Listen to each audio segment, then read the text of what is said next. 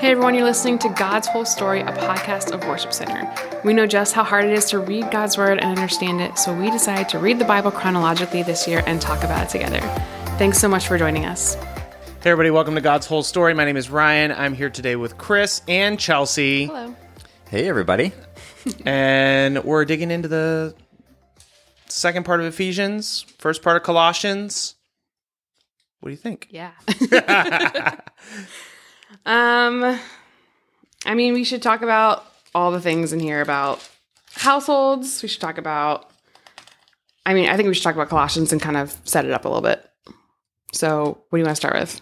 We should probably start with Ephesians. Yeah, Let's do that. that makes more sense. Is this a planning session? Like, are we recording the episode or are we just like, I don't know. What do you think, guys? so, hey, we are going to talk about the various relationships that we see called out in Ephesians chapter 5. We've got a passage to wives and husbands, we've got a passage to children and parents, and then a passage to slaves and masters. And I actually think the most important verse in the entire passage is verse 21. That before we get into the specifics, it says, Further, submit yourselves one to another out of reverence for Christ. So before Paul even gets into specific instructions, he sets up this idea of we should all be concerned with continually submitting ourselves to other people, whatever that relationship is that we have. And then he gets into some specifics. But verse 21 is very important. Sometimes we leave that one out. I like these passages. He, these are these are Christian household codes, and these pop up in a couple of different letters, um, where there's just like t- tangible, cut and dried expectations. Like if you're this, do this. If you're this, do this. If you're this, do this. I like it because it's it, it shows that faith is not something that's like off in the distance and like higher. You know, like there's real things we need to do because of this. And so, like, I, I gravitate towards those kind of passage anyway. That's why I love James. Um, but this is like, hey, if you're a wife, submit to your husband. If you're a husband, like, love your wife like Christ loves the church. Um, so, so to that note, uh, this passage, I think the the wives and husbands passage, um, in my experience, lots of times we like to teach about wives submitting to husbands, but we oftentimes don't talk a lot about husbands loving wives like Christ loves the church. Yeah, let's talk about that. I'm Just kidding. um yeah i mean like I, rem- I remember hearing different people joke about like all those submission passages and it's like well honestly like jesus gave his life for the church that seems kind of important that like jesus died because he loved the church that seems like a higher calling than just like yeah do what he says Yeah. I think, I mean, when you look at it holistically, it's a very beautiful passage of how we're supposed to live our lives as Christians, whether like married or not. I mean, we're sum- supposed to submit to one another, like Chris just said. But um, it's a like it's a beautiful picture of marriage. When you're submitting to one another, there's harmony and peace, and it's exactly what it looks like within the church too. And there, in all three of these groupings, there is a little bit of a radical cultural element too. That uh, you know, this was not just written in a vacuum, and so Paul is dealing with first century culture here, and he's moving it closer to a godly standard. He's not necessarily going straight to utopia or heaven on earth. And so when we see uh, wives giving some of the respect that- they're given, when we see children being addressed, uh, and also then later slaves, those would have been the of the pairs that are listed, those would have been considered the lesser or the ones that were less valuable in this culture. And Paul is bringing them closer to equality. He's bringing them closer to a step uh, there. You know, sometimes even the slaves in passage, master's passage is looked at as like, here was an opportunity for Paul to totally disavow slavery. And I do think biblically, we shouldn't have institutions of slavery, but Paul was moving this towards equality so that eventually slavery could be abolished. The same way he was giving rights to kids who had no rights in this kind of a culture, and he was giving uh, the the right to women for a husband to love his wife in the first century. That was actually a radical idea. Like that, it feels strange for us, and we're like, how is this even? Of course, husbands should love their wives, but no, that that was a totally radical idea, and uh, it was something revolutionary. Like the husband's jaw would have dropped at that one. Right now, when we hear this, we go, "Oh, we focus on the submission," but the husbands would have been like, "I've got to love my wife. She's my property. Why do I have to do that?" Um, so there, there's also a radical element that makes this even. I think it makes it more interesting, and uh, like we can even look at this today and say, "Okay, so what would be timeless? How do we need to do this?" And that's where I think verse 21 is the most timeless of all the verses that we need to be walking more towards equality uh, in these different relationships. So just just to add to like the scandalous nature of these passages in the first century. Even fathers don't provoke your children to anger by the way you treat Yep. them. That's pretty wild. I mean, like that that actually still feels pretty crazy. Like how could I possibly not frustrate my kids? Yeah, that's actually we we talk about that at our house a lot. It's something that um our I mean Titus for sure probably knows this verse of the Bible because like that's something that Dustin will apologize for. If we're apologizing to our kids, he'll be I'm sorry for making you angry. The Bible says I shouldn't be doing that or like provoking you to do this. Um and so it's pretty like to come to a point where you're apologizing to your kids or like showing them love in that Yeah. way. I think it's again a beautiful picture of family uh, that you know it's pretty countercultural to do that. I think. It doesn't just feel crazy in the first century. That feels a little crazy in the century we're in right now. right exactly Yeah. Yeah. Uh, should we talk about the whole armor of God? Do you want to talk about that? It's a good thing. I do want to. I, I asked this before we started recording, but I think your answer was really great, and I wanted everyone to know it. Um, why the analogy of the armor of God? Why does Paul use that analogy to talk about it? That would be your answer, Ryan. Guys mine? just looked at each other. that would be your answer.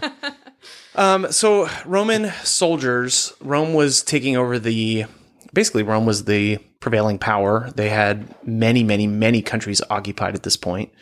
And so Paul oftentimes is writing to people who are not necessarily citizens of Rome by choice, they're citizens of Rome by occupation. And so one of the most I don't like one of the scenes that they were most used to seeing is these soldiers who are representative of Roman force, like overwhelming their lands.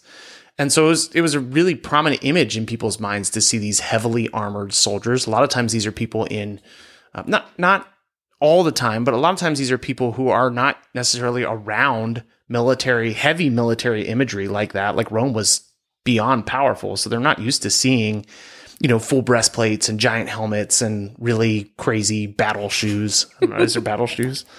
Um, but it's, it's an image that most people would have got immediately because it's like, oh yeah, I know those guys. So that's that's what's happening here. He's using a very common image, an image that would come into people's minds immediately, and he's saying like, hey, if you want to be a follower of Jesus, do this. Uh, I think the other interesting thing on this is that stood out to me through the years is that the way the armor is described is actually all things that we're given at salvation. So Paul, he's actually encouraging the Ephesians, like you are equipped. You have what you need. And, you know, I remember even growing up as a kid, there was always this thing like wake up in the morning, put on the armor of God. uh, and then one day somebody said, well, did you ever take it off? And I think it's, I mean, it's, there's some good in rehearsing this and, and rehearsing your identity in Christ, but it, I grew up thinking the armor of God was more works that I accomplished, and when it switched to for me to realize this was actually identity of what Christ accomplished, that actually held more significance for me. And so I think Paul's encouraging the Ephesians, especially in the crazy place of Ephesus, that hey, they're equipped. They they have what they need to fight this battle. That's good. I also want to point out at the end of this passage about the whole armor of God that Paul talks about being in chains and his prayers to he asks them to pray for boldness for him. Um, not that he'll be released from prison or any sort of comfort for him, but just boldness in preaching the gospel, which I think is, I mean, so characteristic of Paul. We see that a couple times throughout his letters, but I love it when he does that. I'm always like, oh man, that would not be my prayer request. Oftentimes when Paul talks about prayer, it's exhausting to me. I'm like, how am I supposed to pray about all these things at all times? I have a hard enough time. It's hard. We'll pray for you Yeah, thanks. Add it to your list at all times. at all times forever. How about Colossians? Should we talk about that a little bit? How about it? I love the book of Colossians. It's one of my favorites. Um, and one of my favorite passages is right here in the beginning where Paul does this. Uh, I don't know if it's a song. It probably was a song or a poem or something for the church. Can you sing it? no, not right now. That's for later. It's a bonus episode. Um, but it's a beautiful, like theological poem, or yeah, something that's just it's beautiful, and it's just a reminder of um, who Christ is, who God is, what He accomplished, and it's things that these, this church would have known um, because of their salvation and how they received the gospel. But good reminders, like just basic reminders of who God is and who Christ is. Um, because when we know those things, everything flows out of that. Like our theology informs everything that we do. So Yeah, and like most New Testament letters, there's an element of false teaching that's being combated here too. Um, there's even a name for the false teaching in Col- in Colossians called the Colossian heresy, uh, and it was basically a mishmash of all kinds of different prevailing teachings. Uh, the big theological word is called syncretism. Uh, that they took all these different things and kind of added Christianity to that. Uh, and so Paul was kind of, he's trying to teach pure Christianity, um, but he's also kind of coming against some of these false claims. So there's elements here that talks about Jesus being God. There's elements here that talks about Jesus being man, uh, that Christ is superior above all other philosophies and systems. So Paul's kind of, he's trying to encourage the church to get back to pure Christianity because they're blending their faith with some of these other false teachings. And that's, it's a good challenge for us. I mean, it's very easy to kind of slip into, uh, ideologies and add some, whether it's cultural ideologies or political ideologies or whatnot, to add that to our faith. And all of a sudden, our Christianity doesn't just look biblical, but it's biblical and. Uh, and I, I think it's it's good for us to once in a while kind of go back to the basic truths of the gospel, which Colossians chapter one is a beautiful passage about just some of the foundational truths of who Jesus is and how he's supreme. Yeah, that'd be a good thing to read, like on your own, your actual Bible. Go through and underline all these like different truths of, yeah, who Christ is and what we believe. Uh, I love That's how your homework. shoot. There's homework on this podcast. Ugh. um, I love how often Paul is just teaching what seems to be like pretty basic things about who Jesus is. Um, some of Paul's most valuable sermons to his most difficult congregations is a reminder of who you decided to follow. And I wonder how applicable that is to us. I think it's probably wildly applicable because it's, it's, it, I get that you want to hear some kind of like new or more compelling thing. I get that. But actually, what's most helpful is to be constantly reminded of who it is that we serve and what it is that he did for us over and over and over again. And the thing is that constant reminder, as, as you're saying that, I'm thinking of like the things that have meant the most to me through the years is not a brand new idea that I've never heard before, but it's when an idea that I've heard before, like it comes alive in a fresh way, it comes mm-hmm. alive in a deeper way. I mean, all of us probably have times in our life where like we sang Jesus loves me since a little kid, but like when the love of God hits us and goes deeper, we might use the same words, but it's, it, there's a different depth to it. And I think that's, that's kind of what's going on here. We're not looking for like, well, nobody's ever come up with this idea before, so write a PhD paper about that. Like, it's no, this is the essence of our faith, but it just keeps getting deeper and deeper and deeper. yeah, it's good. All right, guys. We'll see you again tomorrow. We're going to be uh, In Colossians. in Colossians. I'm gonna finish your things for Chelsea's you. Chelsea's favorite book. Apparently, she's really excited about that. I am. So we'll see you then. Bye. Bye. Ephesians 5, beginning in verse 15. So be careful how you live. Don't live like fools, but like those who are wise. Make the most of every opportunity in these evil days. Don't act thoughtlessly, but understand what the Lord wants you to do. Don't be drunk with wine, because that will ruin your life.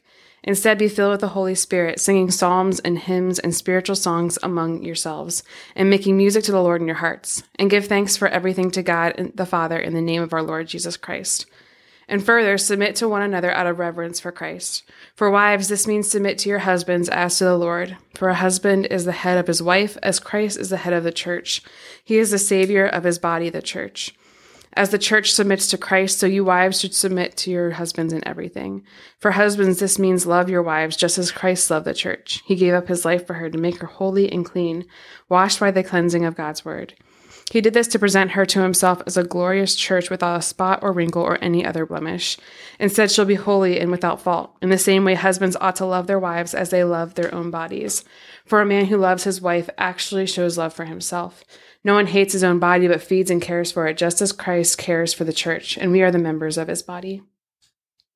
As the scriptures say, a man leaves his father and mother and is joined to his wife, and the two are united into one. This is a great mystery, but it is an illustration of the way Christ and the church are one. So again, I say each man must love his wife as he loves himself, and the wife must respect her husband. Children, obey your parents because you belong to the Lord, for this is the right thing to do.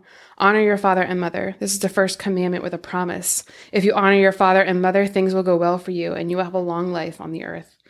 Fathers, do not provoke your children to anger by the way you treat them. Rather, bring them up with discipline and instruction that comes from the Lord. Slaves, obey your earthly masters with deep respect and fear. Serve them sincerely as you would serve Christ. Try to please them all the time, not just when they are watching you. As slaves of Christ, do the will of God with all your heart. Work with enthusiasm as though you are working for the Lord rather than for people. Remember that the Lord will reward each one of us for the good we do, whether we are slaves or free. Masters, treat your slaves in the same way. Don't threaten them. Remember, you both have the same master in heaven, and he has no favorites. A final word. Be strong in the Lord and in his mighty power. Put on all of God's armor so that you'll be able to stand firm against all strategies of the devil. For we are not fighting against flesh and blood enemies, but against evil rulers and authorities of the unseen world, against mighty powers in this dark world, and against evil spirits in the heavenly places. Therefore, put on every piece of God's armor so you'll be able to resist the enemy in the time of evil. Then after the battle, you'll be standing firm. Stand your ground, putting on the belt of truth and the body armor of God's righteousness. For shoes, put on the peace that comes from the good news, so that you'll be fully prepared. In addition to all of these, hold up the shield of faith to stop the fiery arrows of the devil. Put on salvation as your helmet, and take the sword of the Spirit, which is the word of God. Pray in the Spirit at all times and on every occasion. Stay alert and be persistent in your prayers for all believers everywhere. And pray for me too. Ask God to give me the right words so I can boldly explain God's mysterious plan that the good news is for Jews and Gentiles alike. I am in chains now, still preaching this message as God's ambassador, so pray that I will keep on speaking boldly for him as I should. To bring you up to date, Tychicus will give you a full report about what I am doing and how I am getting along. He is a beloved brother and faithful helper in the Lord's work. I have sent him to you for this very purpose, to let you know how we are doing and to encourage you. Peace be with you, dear brothers and sisters, and may God the Father and the Lord Jesus Christ give you love with faithfulness. May God's grace be eternally upon all who love our Lord Jesus Christ. Colossians chapter 1, starting in verse 1. This letter is from Paul, chosen by the will of God to be an apostle of Christ Jesus, and from our brother Timothy. We are writing to God's holy people in the city of Colossae, who are faithful brothers and sisters in Christ. May God our Father give you grace and peace. We always pray for you and give thanks to God, the Father of our Lord Jesus Christ, for we have heard of your faith in Christ Jesus and your love for all of God's people, which comes from your confident hope of what God has reserved for you in heaven. You have had this expectation ever since you first heard the truth of the good news. The same good news that came to you is going out all over the world. It is bearing fruit everywhere by changing lives, just as it changed your lives from the day you first heard and understood the truth about God's wonderful grace. You learned about the good news from Epaphras, our beloved co-worker. He is Christ's faithful servant and he is helping us on your behalf. He has told us about the love for others that the Holy Spirit has given you. So we have not stopped praying for you since we first heard about you. We ask God to give you complete knowledge of his will and give you spiritual wisdom and understanding. Then the way you live will always honor and please the Lord and your lives will produce every kind of good fruit. All the while you will grow as you learn to know God better and better. We also pray that you will be strengthened with all his glorious power so you will have all the endurance and patience you need. May you be filled with joy, always thanking the Father. He has enabled you to share in the inheritance that belongs to his people who live in the light. For he has rescued us from the kingdom of darkness and transferred us into the kingdom of his dear son, who purchased our freedom and forgave our sins. Christ is the visible image of the invisible God. He existed before anything was created and is supreme over all creation. For through him God created everything, in the heavenly realms and on earth. He made the things we can't see and the things we can see, just such as the thrones, kingdoms, rulers, and authorities in the unseen world. Everything was created through him and for him. He existed before anything else, and he holds all creation together. Christ is also the head of the church, which is his body. He is the beginning, supreme over all who rise from the dead. So he is first in everything. For God in all his fullness was pleased to live in Christ, and through him God reconciled everything to himself. He made peace with everything in heaven and on earth by means of Christ's blood on the cross. This includes you who were once far off from God. You were his enemies, separated from him by your evil thoughts and actions. Yet now he has reconciled you to himself through the death of Christ in his physical body. As a result, he has brought you into his own presence, and you are holy and blameless as you stand before him without a single fault. But you must continue to believe this truth and stand firmly in it. Don't drift away from the assurances you received when you heard the good news. The good news has been preached all over the world, and I, Paul, have been appointed as God's servants to proclaim it. Hey guys, this is Ryan, and I hope you are getting a lot out of God's whole story. Uh, it means a lot to us, even as we are reading through God's Word every single day in the order that it happened. Um, if you want to go ahead and follow us, you can find us on Instagram and Facebook at God's Whole Story Podcast. Uh, we would love it if you would share this thing with your friends or people that you know, or just share what's sticking out to you. Uh, you can either send us a DM or you could actually email us at podcasts at worshipcenter.org. You can email us if you have any questions, if something stuck out to you, if you'd like us to pray for you. And if you want a Bible, if you don't have one right now, or if you want a copy of the one that we're using to go through God's whole story, we'd be happy to send that to you. So go ahead and reach out to us in any way that you'd like. We'd love to hear from you. Have a great day.